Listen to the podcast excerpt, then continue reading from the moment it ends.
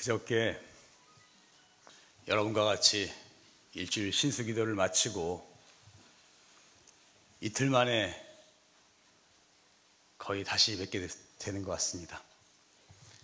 이틀 만에 보는데 또 반갑네요.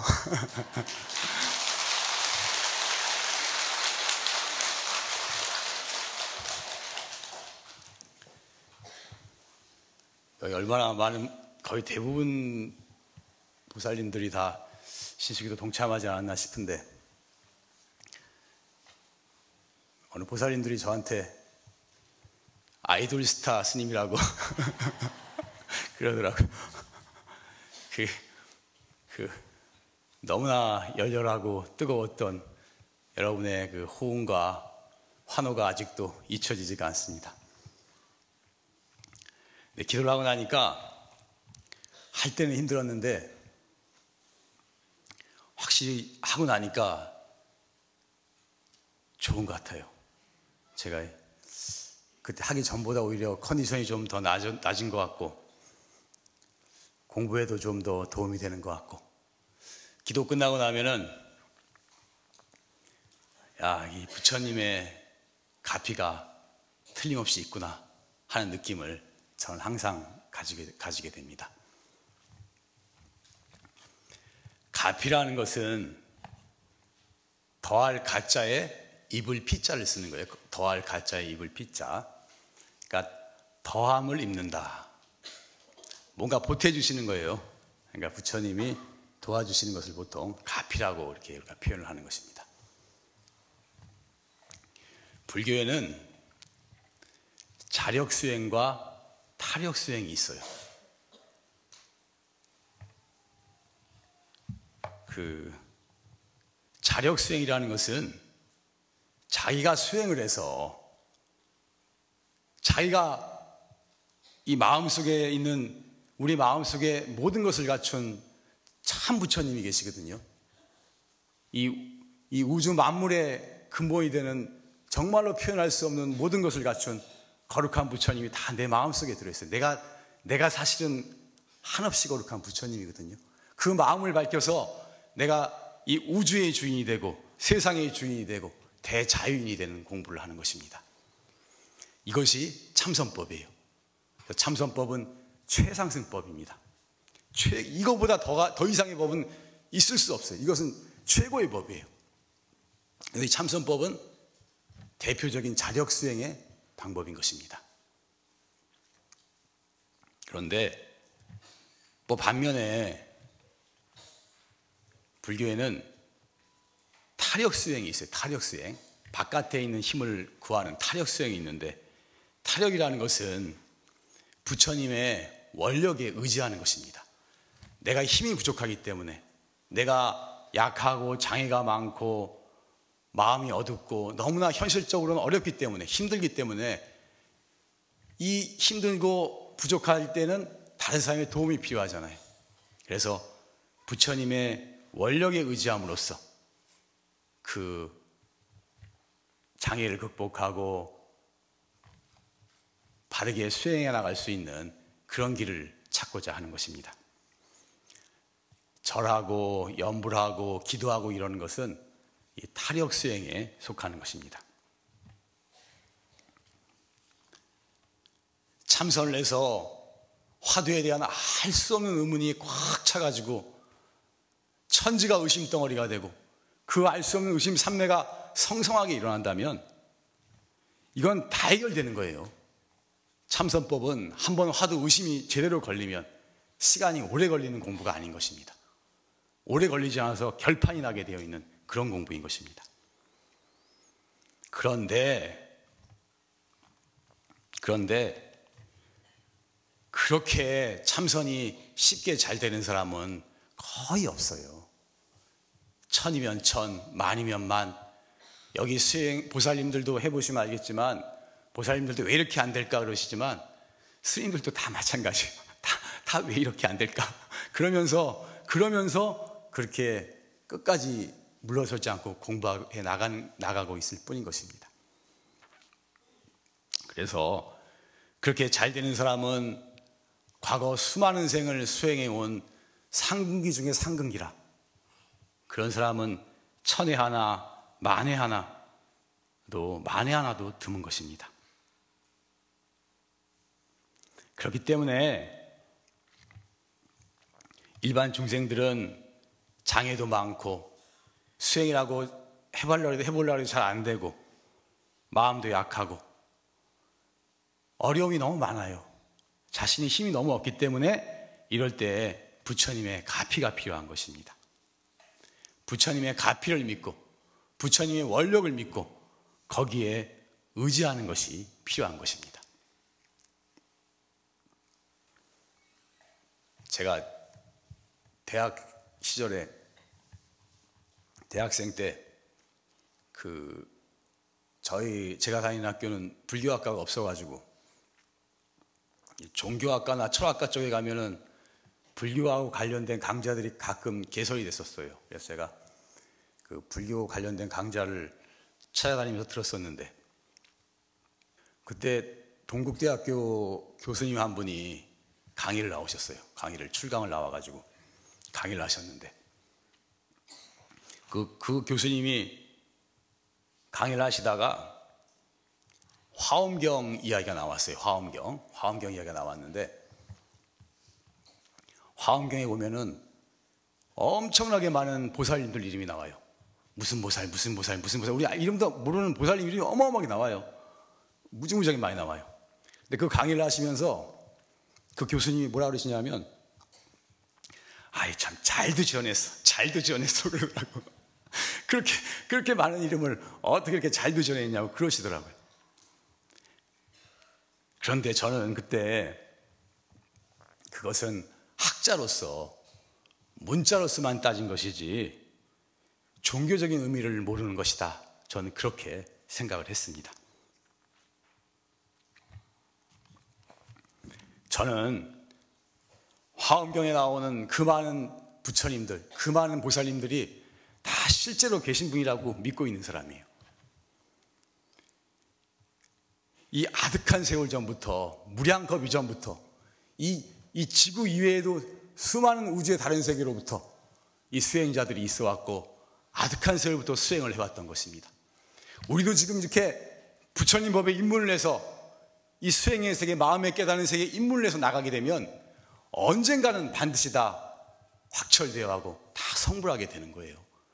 우리가 이 다, 다 부처님 종자에 결국은 시간의 문제지 많은 세월이 지났을 때 이, 이 부처님 법과 인연이 된 그 씨앗으로 인해서 우리 모두가 다 성불하게 되는 것입니다. 그렇기 때문에 수많은 수많은 아득한 세월부터 해온 수행자들이 있었기에 이미 헤아릴 수도 없이 많은 부처님과 헤아릴 수도 없이 많은 보살님들이 이 우주 법계에 존재하고 계시는 것입니다.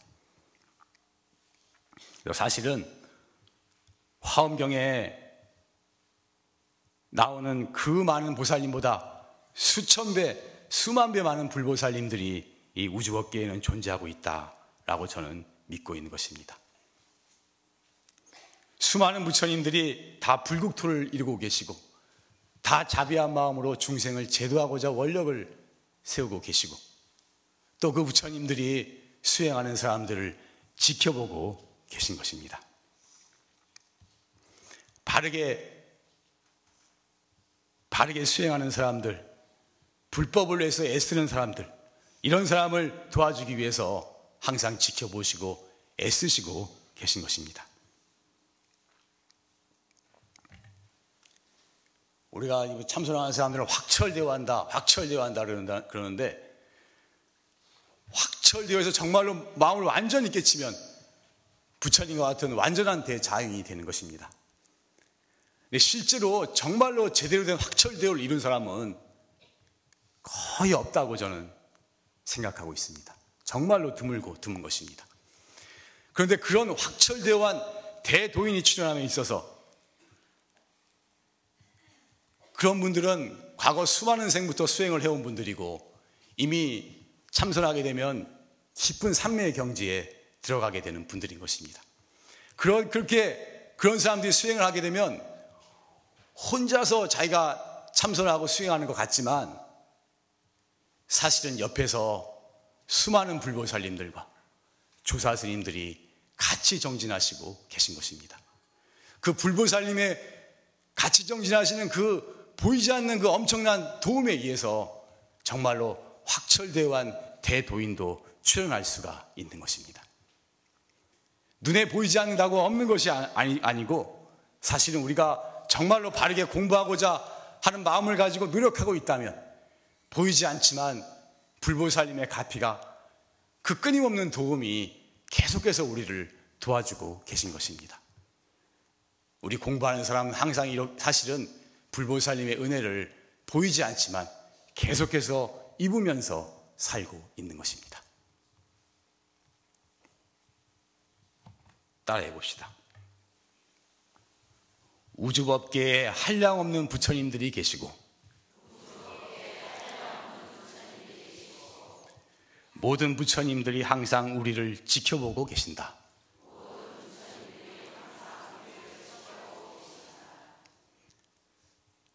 바른 원력으로 수행하고 노력하는 이들을 도와주시고자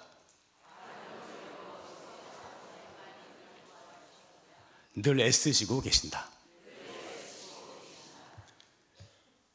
적어도 불교를 믿는다면은 불보살님이 계신다는 것, 항상 우리를 지켜보고 계신다는 것, 그것을 믿어야 하는 것입니다.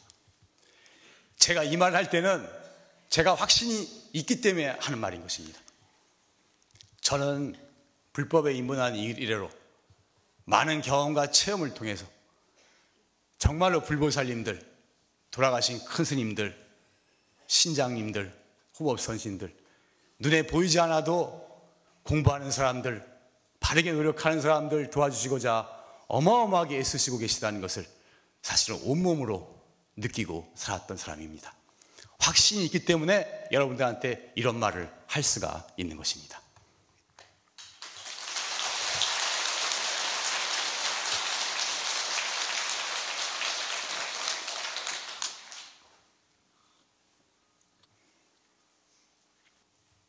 확신이 없으면 마음이 자꾸 흔들리게 되는 것입니다. 다른 종교에서 자기 종교 믿고 자기 교주를 잘 믿으면 천당 가고 다른 종교 믿으면 지옥 가고 그런 말을 해도 그런 어이가, 없, 어이가 없는 그런 참 수준이 낮은 말이라고 느끼면서도 그런데도 마음이 흔들리게 되는 것입니다. 기본적인 확신이 없게.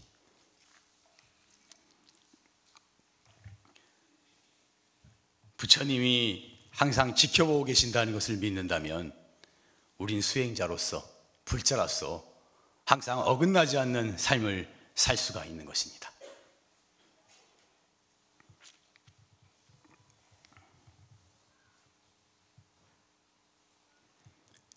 삼세의 모든 부처님이 지켜보고 계신다. 수행자들이여 두렵지 아니한가? 이 말은 저에게도 하는 말입니다. 전 사실 굉장히 부끄러워요.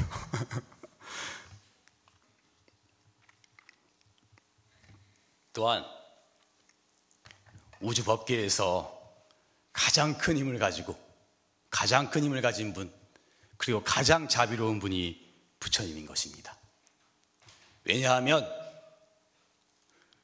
우주의 근원이고 생명의 근원이 우리의 본 마음 자리에 있어요. 이, 이, 이 수많은 삼남한상 우주 만물이 어디서 나왔느냐? 우리의 본 마음자리에서 나왔어요. 이 마음의 근본을 철저히 깨쳐버리면 온 우주에 자유자재할 수 있는 가장 큰 힘을 갖추게 되는 것입니다. 그래서 부처님은 우주에서 가장 큰 힘을 가지신 분이에요. 동시에 가장 자비로운 분이에요. 왜냐하면 철저히 너와 내가 둘이 아니라는 것. 너와 내가 하나라는 것, 한 몸이라는 것을 철저히 느끼고 계신 분이기 때문에 가장 자비로운 분인 부처님인 것입니다. 그래서 어려움이 있고 공부가 잘 나가지 않을 때 부처님께 의지하고 의지하게 되면 가피가 있고 장애를 극복하고 수행에 힘을 얻을 수가 있는 것입니다.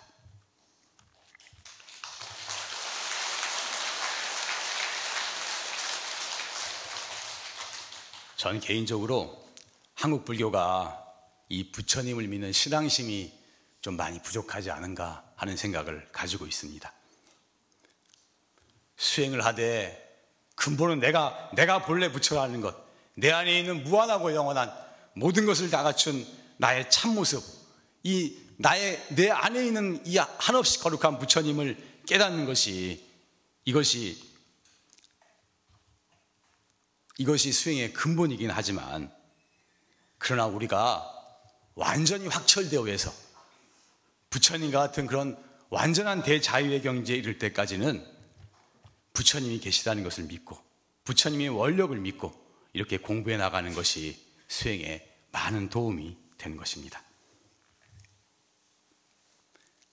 이 자력 수행, 자기가 수행을 근본으로 하는 참선법은 사실 불교의 생명과도 같은 법이에요. 이 불교의 모든 위대한 사상들, 다른 어떠한 종교나 어떠한 사상과도 비교할 수 없는 이 위대한 사상들이 어디서 나왔느냐? 다 이 참선법에서 나왔어요. 내 마음을 밝히는 이 공부에서 나왔어요. 그렇기 때문에 이 참선법은 불교의 생명과도 같고 이 법이 없어지면 사실은 불교는 존재의 의미를 잃는다고 해도 과언이 아닌 것입니다. 그렇지만 다른 공부를 하고 다른 기도를 하고 관세음보살 연부를 하고 그러더라도 결국에는 이 마음을 닦는 참선법으로 돌아가야 돼요. 이 공부를 해야 돼요. 이 공부 안 하고는 근본 문제가 해결이 안 돼요. 금생에도 해결 안 되고 다음 생에도 또 해결이 안 돼요. 결국은 이 공부를 해야만 하는 것입니다. 참선 공부로 가야만 하는 것입니다. 그래야만 획기적인 진전이 있어요.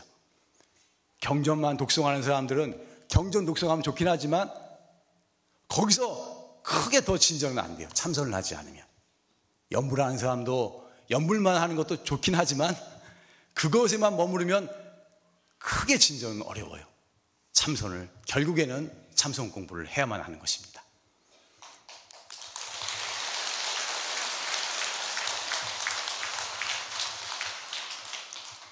그렇지만 동시에 이 참선법이 최고로 중요한 법이라는 것을 확실히 그 사상의 중심을 세운 다음에는 이 기반 하에서는 불자들에게는 부처님을 믿고 의지하는 연불이라든지 기도법도 가르칠 필요가 있다라고 저는 생각하고 있는 것입니다. 왜냐하면 이게 불교 대중화에 절대적으로 중요해요. 그래도 용화사 신도들은 참 수준이 높으니까 이 참선에 대해서 관심도 많이 가지지만 일반 대중들은 참선에서 도를 깨치는데 별 관심이 없어요. 관심이 없고 그들이 원하는 것은 현실적인 어려움을 극복하고 소원을 성취하고 사후에 좋은 곳에 태어나고 이런 데에 주로 관심이 많거든요. 그래서 우리가 그들의 기복적인 신앙을 너무 추구해도 안 되지만 소박하게 원하는 그런 소망들을 다 너무 무시하지 말고 포용할 수 있다, 있어야 된다고 저는 생각하는 것입니다.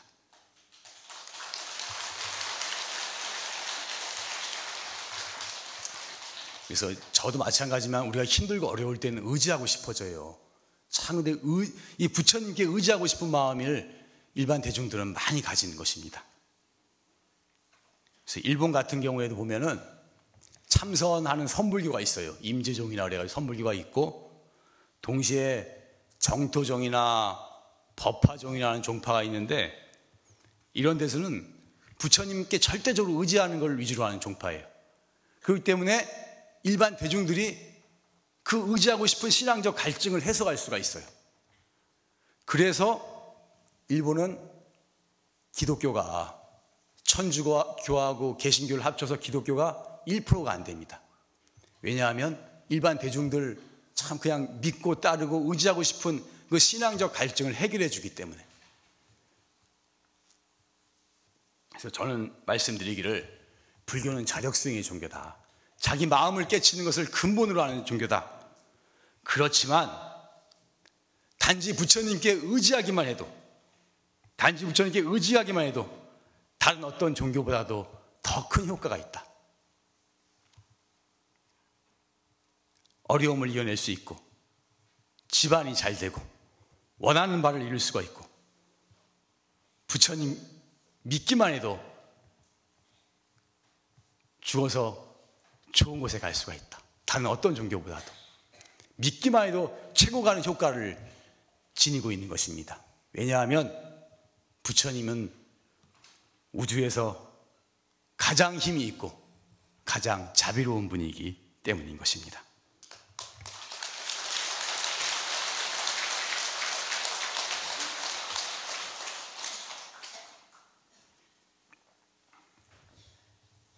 연세가 너무 많다든지 건강이 너무 안 좋다든지 임종을 앞둔 분이라든지 이런 분들은 참선법 가르쳐서도 효과가 없어요. 그건 안 되는 거예요.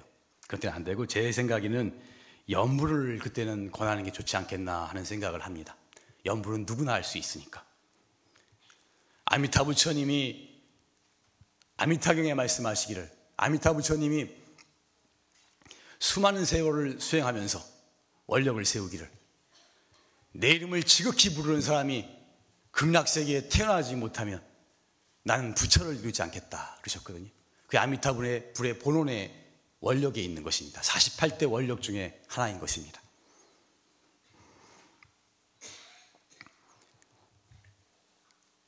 정토마을 이사장의 이사장이라고 그 능행 스님이라고 계시는데 비구니 스님인데 그분은 그 불교계에서 처음으로 호스피스 활동을 시작한 분이에요.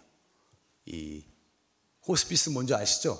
예, 그러니까 말기 암 환자나 이제 임종을 앞둔 분들 이런 분들을 이제 편하게 돌아가실 수 있도록 옆에서 이렇게 간호하고 이런 이런 역할을 하는 것이죠. 근데 이분이 최초로 불교계 최초로 호스피스 활동을 시작한 분이에요. 근데 이분은 말기 암 환자들한테 뭘 가르쳤냐면 나무 아미타불을 가르쳤어요. 나무 아미타불 열심히 해라.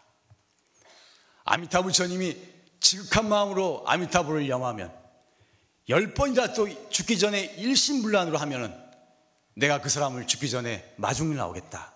그렇게 경전을 말씀하셨는데 지극한 마음으로 아미타불을 해라. 나무 아미타불을 외워라. 이렇게 말기 환자들한테 가르쳤습니다. 근데 이제 이스님 체험장에 보니까 가르쳤는데 그렇게 아미타불을 염하던 그 환자가 이제 임종을 한 거예요. 숨을 거둔 거예요. 숨을 거뒀는데 밖이 훤해가지고 나이다 밝은 줄 알았대요. 문을 열고 나가봤는데 너무 훤해가지고 밝은 줄 알았대요. 시계를 보니까 새벽 3시. 깜깜한 어둠인데 훤하게 밝더라는 거예요. 이것을 자기가 한 번 체험한 게 아니고 그 아미타불을 지극히 부리던 환자들이 죽을 때 여러 번 같은 체험을 했다 라고 적고 있습니다. 경전에 아미타불 부처님께서 지극한 마음으로 죽기 전에 나를 부르면 내가 그 사람을 극락세계로 인도하기 위해서 마중하러 오겠다 그러셨거든. 그러니까 아미타 부처님이 오시니까 그 환한 빛이 비친 게 아닌가 그런 말씀을 하고 있는 것입니다. 이런 얘기하면 사람들 황당한 소리라고 하겠지만 저는 바로 그 부처님의 원력을 믿고 있는 사람입니다. 그래서 저는 불교 대중화라든지 불교 증흥을 위해서 불자들에게 불교가 내세관을 확실하게 심어줘야 된다 하는 생각을 가지고 있습니다. 그리고 불자들도 부처님을 믿음으로써 모든 일이 잘 되고 부처님께 의지함으로써 수행에도 도움이 되고 죽어서도 또 좋은 곳에 갈 수 있다는 믿음을 가지고 생활이 된다. 이렇게 생각하고 있습니다.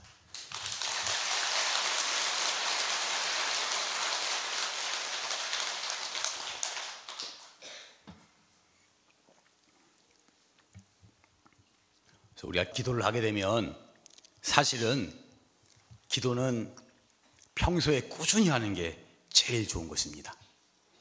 꾸준히 하게 되면 자기가 느끼지 못하더라도, 자기가 알지 못하더라도 항상 가피가 있는 것입니다. 큰 일을, 나쁜 일이 생겨도 크게, 큰, 크게는 안 가요. 살짝 비켜갑니다. 비켜가게 되고, 그 집안의 우환도 차츰차츰 없어지고, 뭔가 길이 열리고, 보이지 않지만 은근한 가피가 항상 있게 되는 것입니다. 그래서 기도를 하는 분은 꾸준히 하는 것이 제일 좋다. 하는 말씀을 드립니다. 그런데 평소 꾸준히 하는 분이나 아니면 평소 기도를 꾸준히 하지 않는 분이나 특별히 기도가 필요한 때가 있어요. 특별히 기도가 필요한 때. 첫 번째로는 중요한 일이 있을 때, 인생에 아주 중요한 문제가 있을 때는 기도를 하고 결정하도록 하십시오. 대학 진학하는데 여기를 넣느냐 여기를 넣느냐 인생의 판도가 바뀌더라고요. 이거 아무것도 아닌데 그 순간의 선택에 인 생이 바뀌어요. 바뀌는 걸 많이 봤어요. 아니면 뭐야 사업이 여기에 투자하느냐 마느냐 거기서 인생의 판도가 바뀌어요. 출가를 하느냐 마느냐 여기로 또그 출가하는 거랑 안 하는 거 인생이 완전히 달라져요. 그 한순간 순간의 선택인데 그런 판단을 할 때 이런 인생의 중요한 문제를 결정하는데 아 그냥 그냥 지나 생각하다 그냥 아 어떻게 할까 그러다가 그냥 고민하다 이렇게 하지 마시고 인생에 중요한 문제가 있을 때는 반드시 기, 기도를 하고 결정하시라.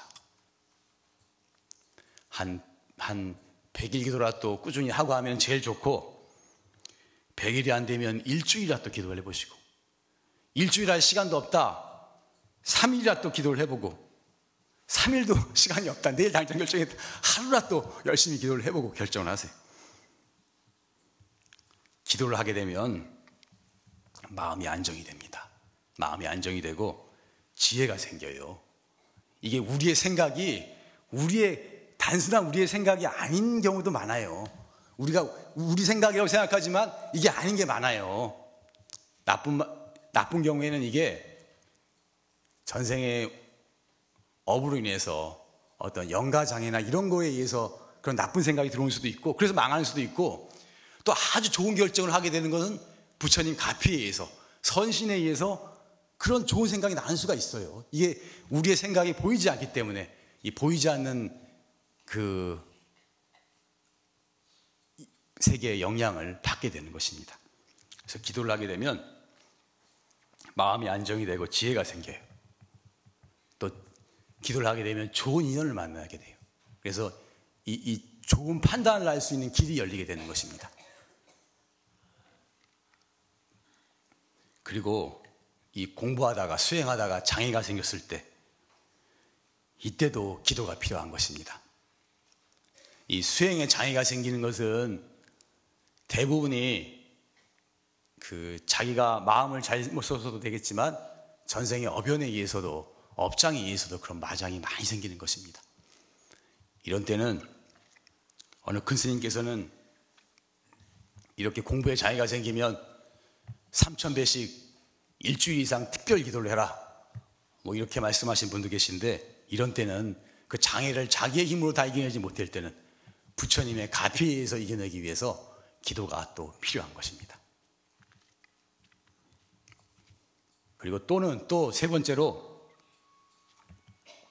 인생에 위기가, 위기가 찾아왔다든지 자기가 자기의 힘으로 도저히 해결할 수 없는 그런 문제에 부딪혔을 때 이때도 기도가 필요한 것입니다. 자기 힘으로 해결이 안 되니까 큰 위기이고 이런 것이니까 아까도 말했지만 보이지 않는 운이라는 것이 있거든요. 운, 참 운에 의해서 영향을 많이 받아요.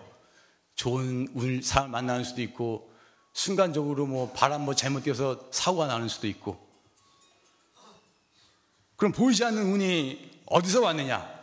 보이지 않는 운은 근본적으로는 보이지는 않지만 내 마음속으로부터 왔어요. 근본적으로는 내가 마음을 쓴 대로 나에게 그 보이지 않는 운이 온 거예요. 내가 마음을 바르게 쓰고 다른 사람에게 베풀고 선한 마음을 썼으면 나한테 선한 결과로서의 운이 오게 되는 거예요.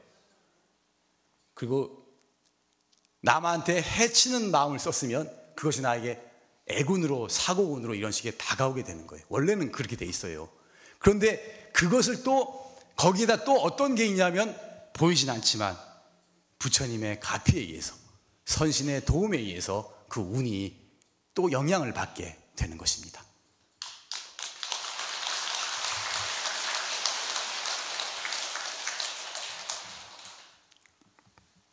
네, 요즘 이런 얘기도 많이 하지만 그리고 원인을 모르는 병, 불치의 병, 정신병 병원에 가면 병원에서는 원인, 병의 원인을 아는 것이 1, 20%밖에 안 됩니다. 80% 내지 90%를 몰라요.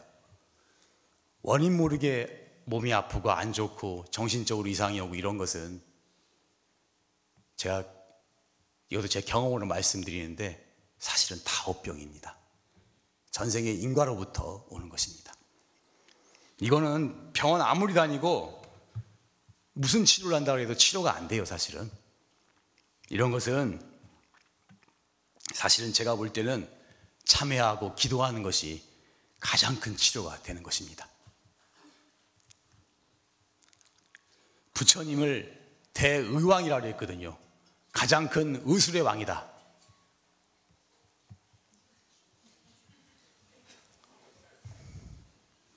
가장 큰 의술의 왕이라고 그랬거든요.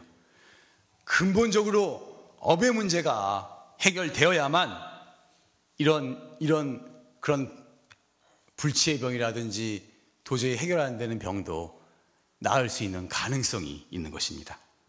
그런 업의 문제를 해결한 다음에 병원이나 한의원이나 치료를 해야 제대로 치료가 될 수가 있는 것입니다.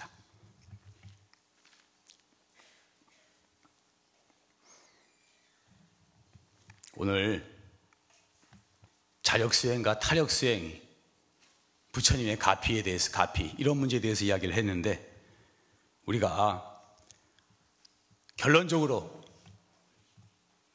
부처님이 계시고, 항상 공부하는 사람들 지켜보고 계시고, 바르게 수행하는 사람들 도와주시고, 도와주시려고 애쓰시다는 것을 믿고, 그 부처님께 의지하면서 그렇게 공부해 나가다 보면 우리가 마음의 힘을 얻을 수 있고 결국에는 결국에는 어떻게 하느냐?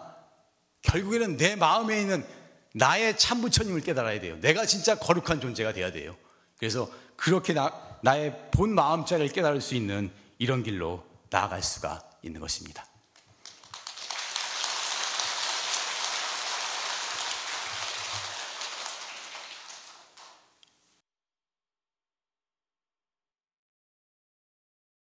그 요번에 내가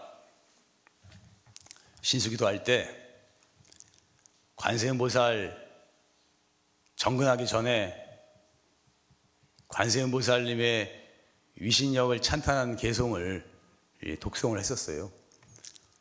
근데 그걸 한번 더 해달라고 그런 또 요청이 들어와서 그거 한번 더 하고 마치도록 하겠습니다.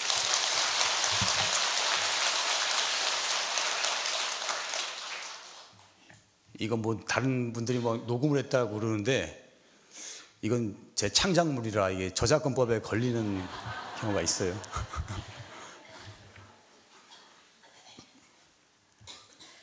합장하고 들, 해볼까요? 한량 없는 중생들이 온갖 고뇌를 받을 때 일심으로 관세음 보살을 부르면 관세음 보살은 곧 그 음성을 관하시고 오셔서 구하여 주시느니라. 지극한 마음으로 관세음 보살의 이름을 부르는 이는 큰 불 속에 들어가더라도 불이 그 사람을 태우지 못할 것이며 큰 물 속에 빠지더라도 얕은 곳을 찾을 것이며 병이 들더라도 속히 쾌차할 것이며 온 천하에 원적이 가득할지라도 원적이 그 사람을 해치지 못할 것입니다. 큰 바다에 태풍이 불어 배가 파손될 지경에 이를지라도 그 중에 단 한 사람이라도 관세음 보살을 부르면 모든 사람들이 다 그 환난에서 벗어날 것이니 이것은 관세음 보살의 크나큰 위신력 때문이니라. 이와 같이 관세음보살은 자제한 위신력을 가지시고 항상 사바세계에 계시면서 미래제가 다하도록 대비심으로 중생을 구제하시느니라. 나무대비 관세음보살, 나무대비 관세음보살. 영원한 구원의 빛이시며 중생이 원하는 바를 다 이루어 주시며 기필코 불도를 성취케 하시리. 나무대비 관세음보살 마하살 마치겠습니다.